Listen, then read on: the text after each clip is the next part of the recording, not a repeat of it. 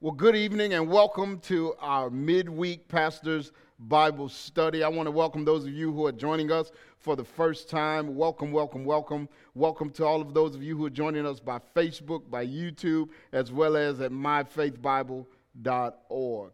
You know, I've been talking to you a lot about wisdom. You've been hearing me repeat the word wisdom over and over, how we need wisdom throughout this whole ordeal.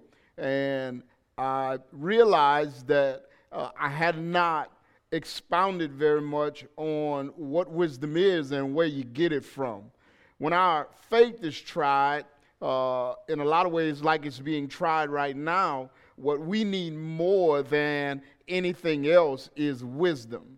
And the reason why is because wisdom tells us what to do when we don't know what to do.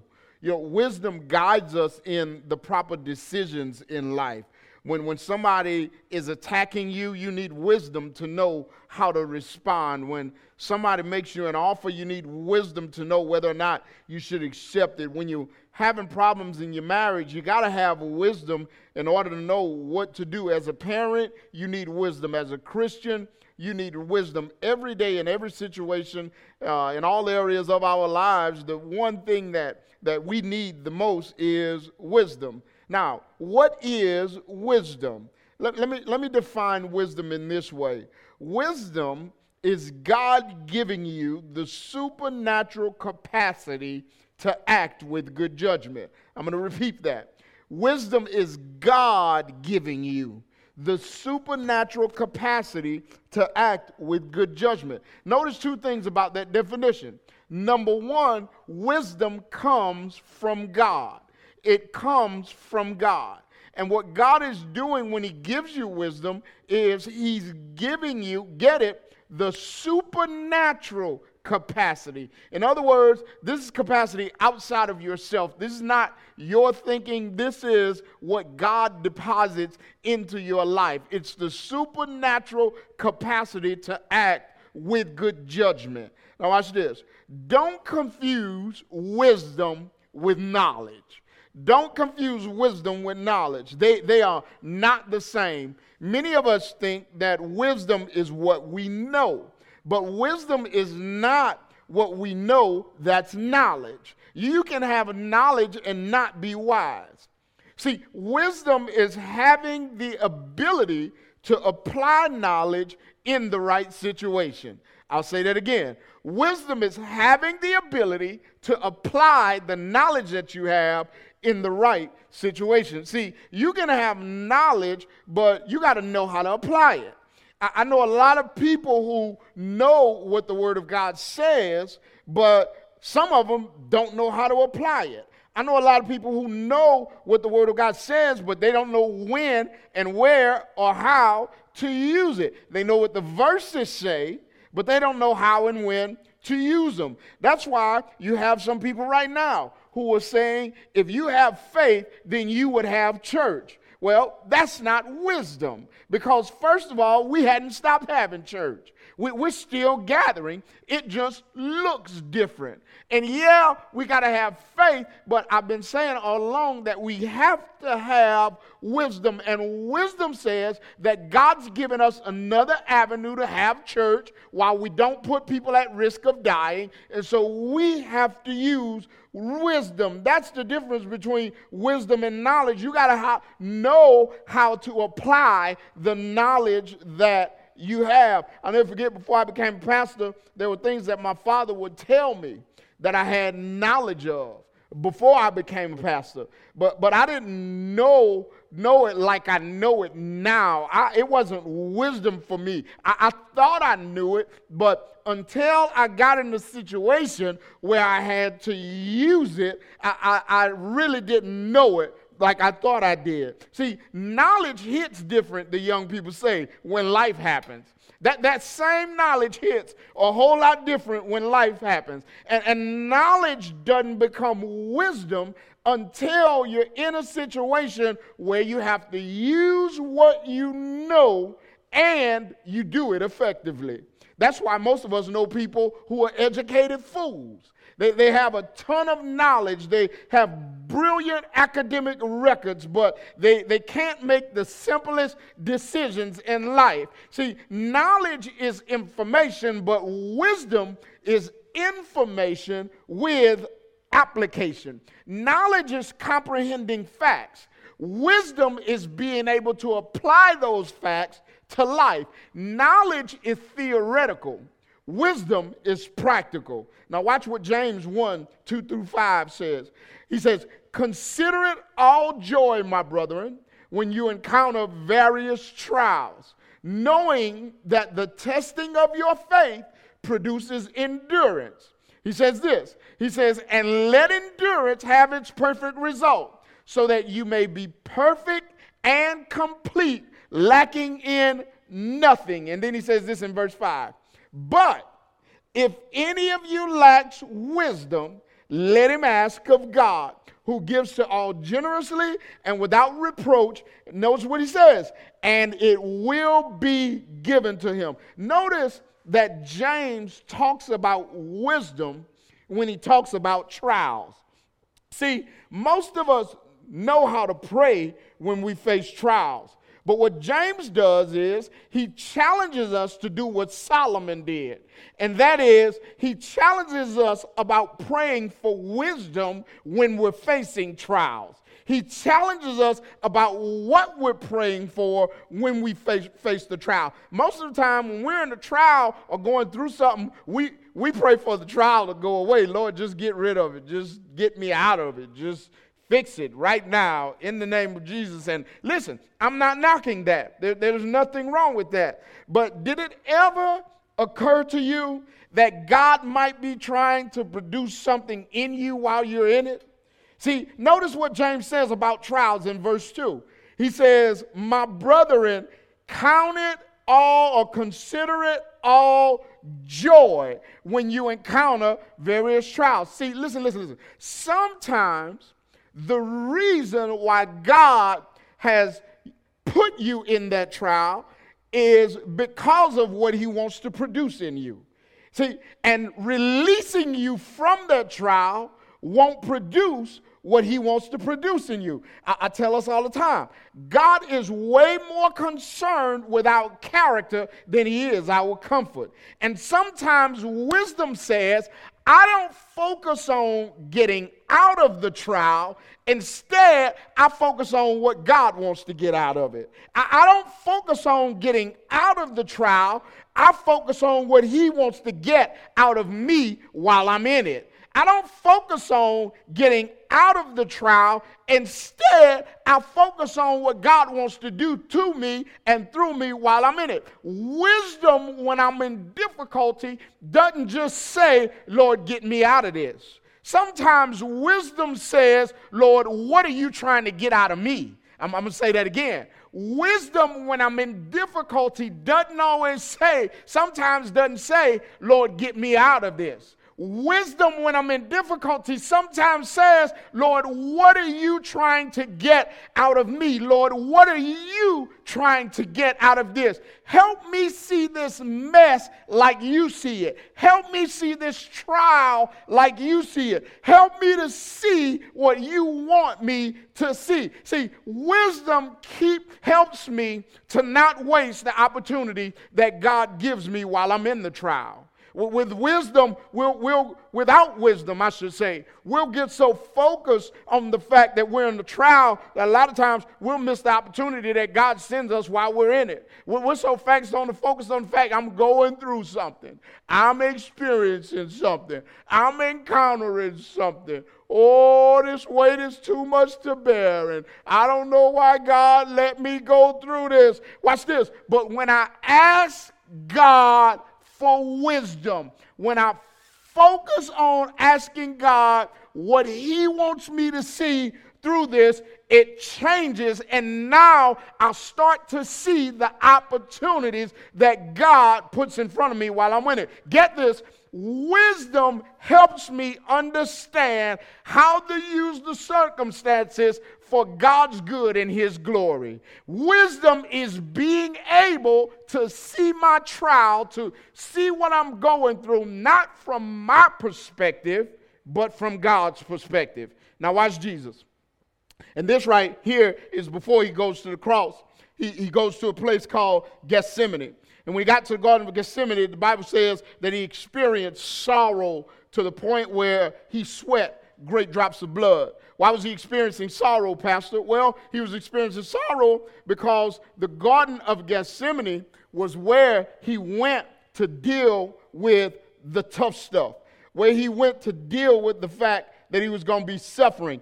And he knew that he was about to go through, he knew that he was about to face some tough stuff. And the Garden of Gethsemane was his place where he went to deal with what he knew was going to happen in his life. The bad stuff that he knew that he wasn't going to like. Now, watch this.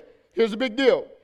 Being in the Garden of Gethsemane was not something that was unusual for Jesus.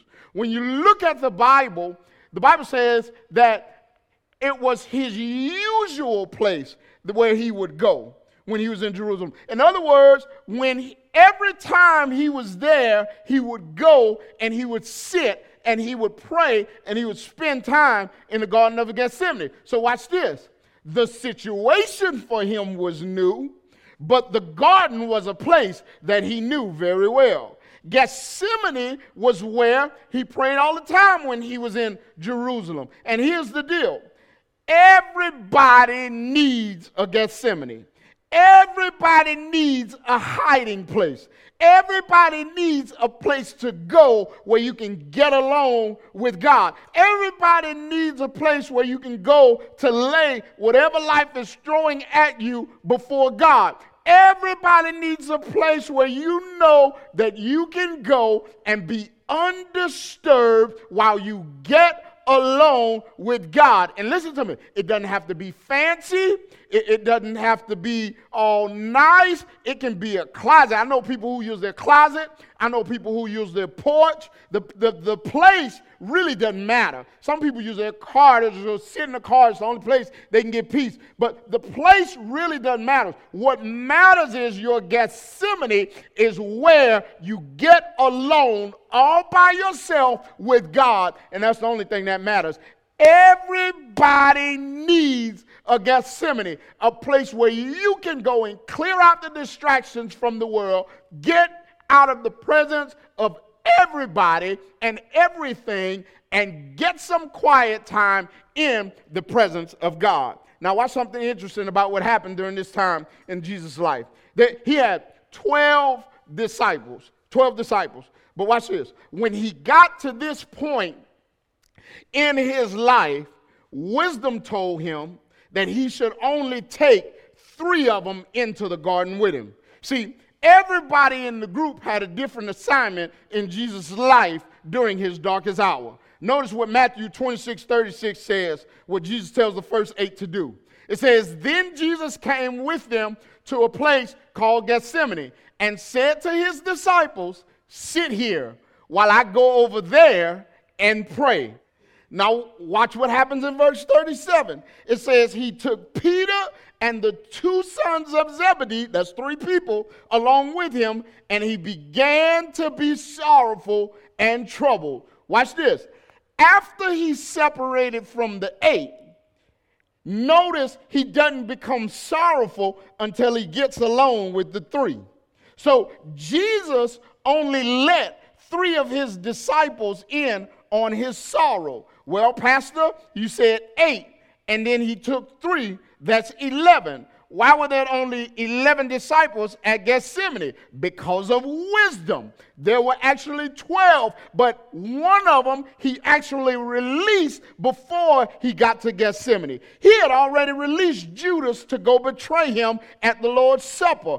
He didn't even bring him on the journey, journey to Gethsemane with him. See, here's the deal wisdom says that at some point, just like Jesus did with Judas, you have to release people to be who they are. That doesn't necessarily mean that you get them out of your life, but what you got to learn to do is operate with wisdom and release them in your mind. I see people right now who are fighting, fussing and fighting, going back with people. You shouldn't be out. You should be out. You ought to do this. You shouldn't do that. You shouldn't go there. You ought to go there. Why are you at the store? Why don't you have on a mask? Why don't you have on gloves? So on and so forth. Listen, listen, listen. You got to hear me on this. You have to release people to be who they are. Some folks not taking the virus seriously and so on and so forth. You got to hear me on this.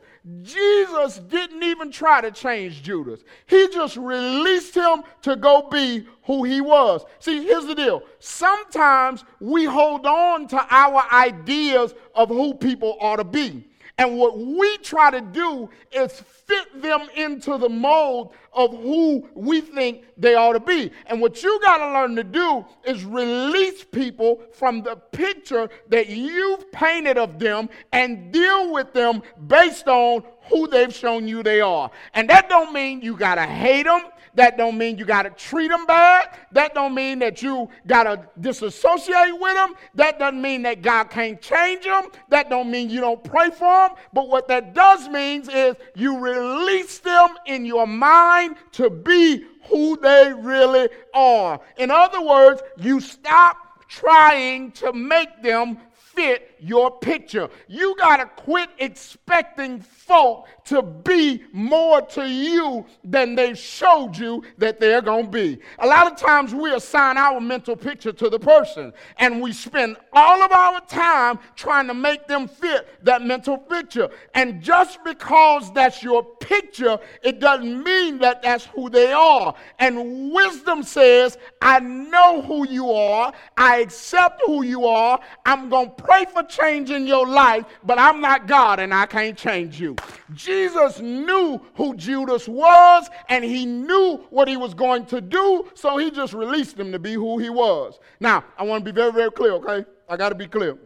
Don't be around here telling your husband that pastor say, I, I got to release you to be the rotten, low down, no good dog that you are, because that's no, that is not this message. Fellas, don't you be saying that Pastor Nate said uh, to your wife, uh, I got to let you go be the nasty, no cleaning woman that God made you. That is not what I am saying because, first of all, if you marry, you work through it.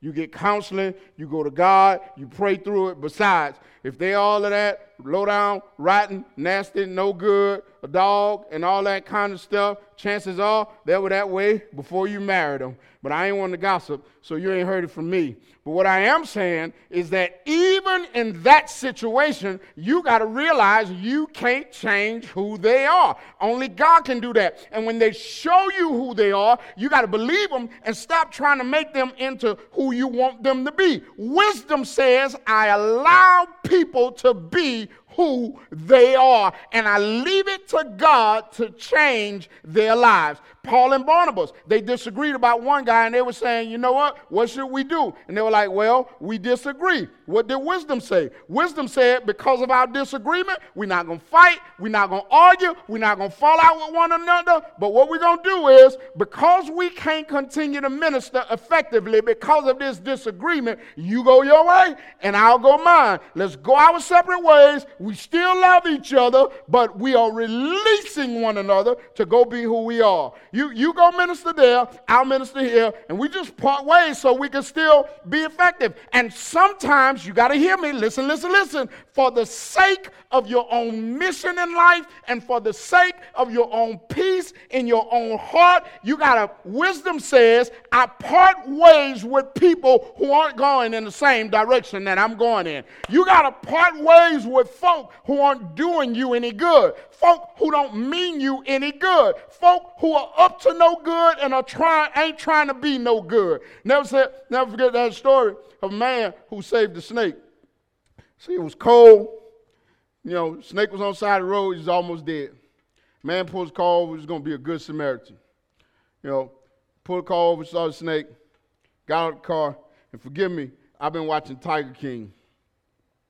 I saw all of them lions and tigers and bears. And all I'm to say is, I noticed who wasn't on the Tiger King playing with snakes and lions and tigers and bears. That's all I'm saying. I, I noticed who wasn't playing with snakes and lions and tigers and bears. So chances are, the man in my story, we know who it wasn't. That's all I got to say about that. But the man saved the snake and pulled over. The snake was cold. He was almost dead. Pulled over. Man picked up the snake, put it in his coat. Say a little while later, the snake got warm and started moving around. And the snake got real warm, started moving around real good. Say all of a sudden, the man said, "Ooh!" Snake bit him. Man pulled the snake out of his jacket and said, "Why'd you bite me? I saved your life. You were on the side of the road. You were left for dead. And if I hadn't stopped to get you, then you would have been dead. How dare you bite me? Snake said, You knew I was a snake when you picked me up.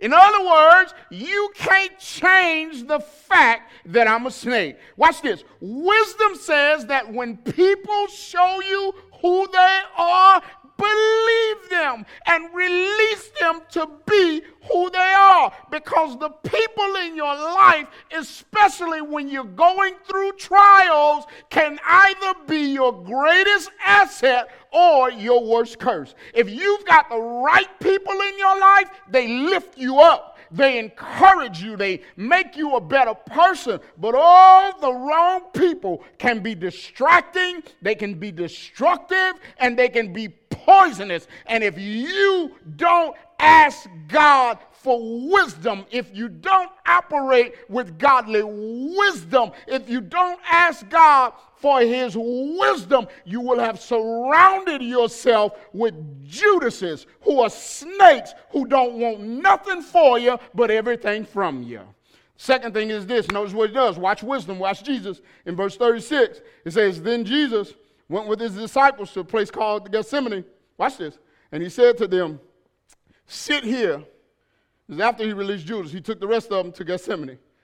And then he said to eight of them, He said, sit here while I go pray.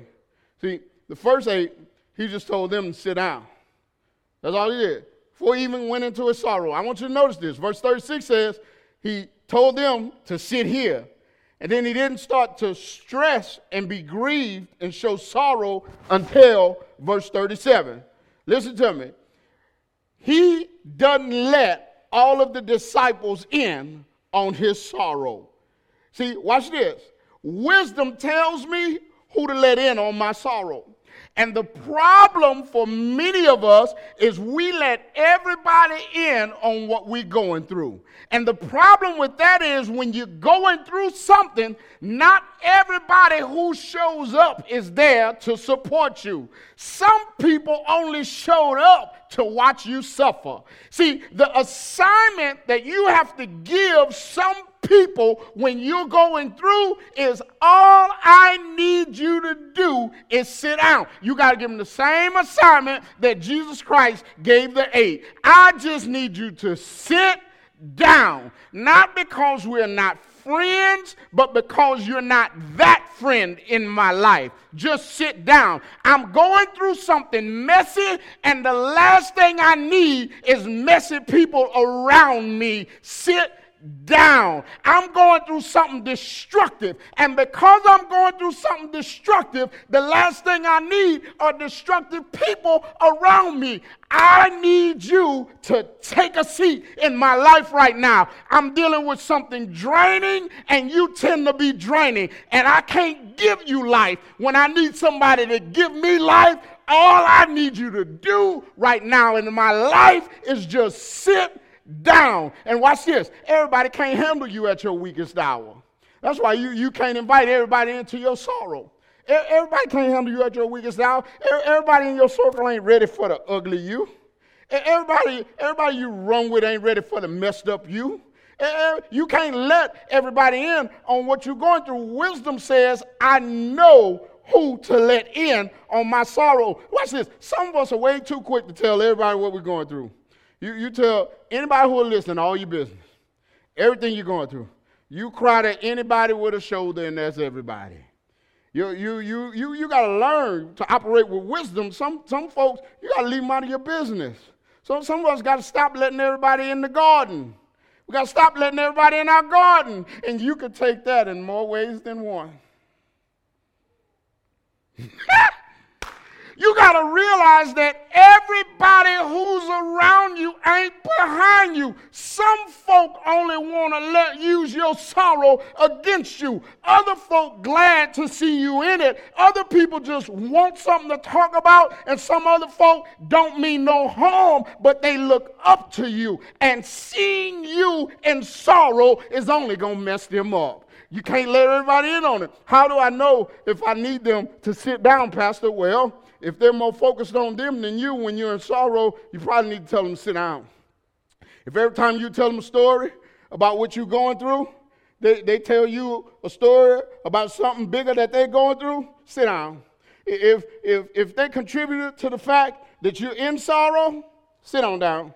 If they, if they knew the sorrow was coming to your life but didn't tell you or try to stop it, take a seat. If, if, if you don't absolutely know that you're, they got your back while you go through it, tell them, I appreciate the concern or the lack thereof, but right now in my life, I'm going to need you to take a seat. Don't do nothing, don't say nothing, don't volunteer nothing because you won't make the situation, you'll only make it worse. Right now, my godly wisdom is telling me to ask you to take a seat in my life. So, watch this. I got to go. When you get time, to read it.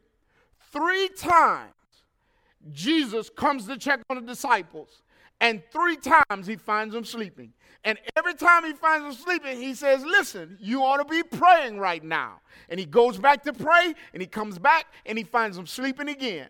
And he tells them, he says, You ought to be praying right now. And he goes back and he prays and he finds them sleeping again. Now, fast forward in the story, and when the trial comes, Jesus stands strong and the disciples took off running. The disciples got scared.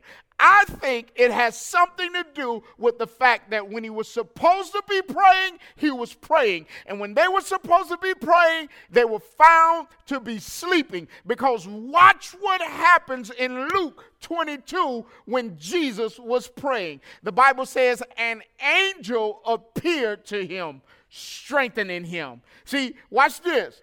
A few verses ago, he was troubled and sorrowful to the point where he was near death. He was overwhelmed with what he was facing. But when the angel appeared, God says that the angel gave him strength. And then watch what he tells his disciples after the angel gave him strength in Matthew 26 46. He says, Get up he says, Let's go. The one who betrays me is at hand. Now, I want you to understand something. When he says, Get up and let's go, he's not running away from the betrayer. He's running to him. He's not running away from trouble. He's running right to it. Watch this. How did he have the strength? How did he have the tenacity? How did he have the fortitude to run to trouble as opposed to running away from trouble?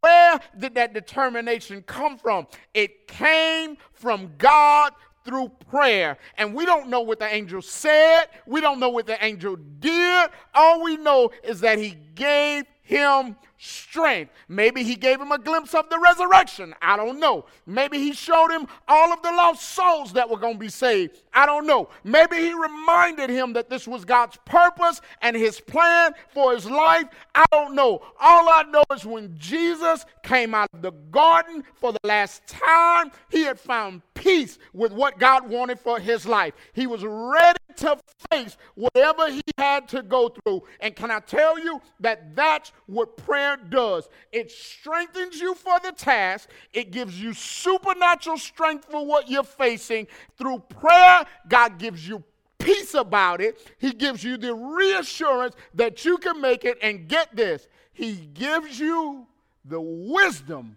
that you need while you're in it. Go back to James chapter 1, verse 2 through 5, and I'm going to read it again. Watch what it says.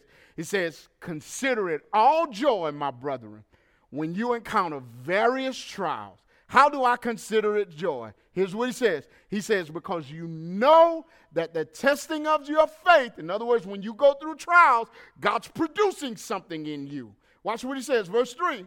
He says this He says, and knowing that the testing of your faith produces endurance, verse 4 says this, and let endurance have its perfect result, so that you may be perfect and complete, lacking in nothing. But watch this when you don't know what to do, if you lack wisdom, here's what he says let him ask, there's prayer, of God. And here's what God says he'll do He'll give to all generously and without reproach, it will be given to him. Wisdom is not automatic. You don't just get wisdom, it doesn't just happen. You got to ask God for it. But you know the cool thing about wisdom? God freely gives it. And it doesn't depend on who we are, it depends on who He is. Father, we love you. Thank you for the fact that you're generous with wisdom. And right now is a time when we need it more than we've ever needed it before. Show us what to do, show us how to maneuver, show us what to say yes to and what to say no to. Show us what to come and go to. Show us, Father, what it is that you want us to do during these times. Make it billboard clear for us, Father. Lord, we humble ourselves under your mighty hand, recognizing that wisdom comes from you, Father, and we're going to seek you for it. Lord, and we're going to thank you for it. Lord, we ask all these things in Jesus' name. Amen.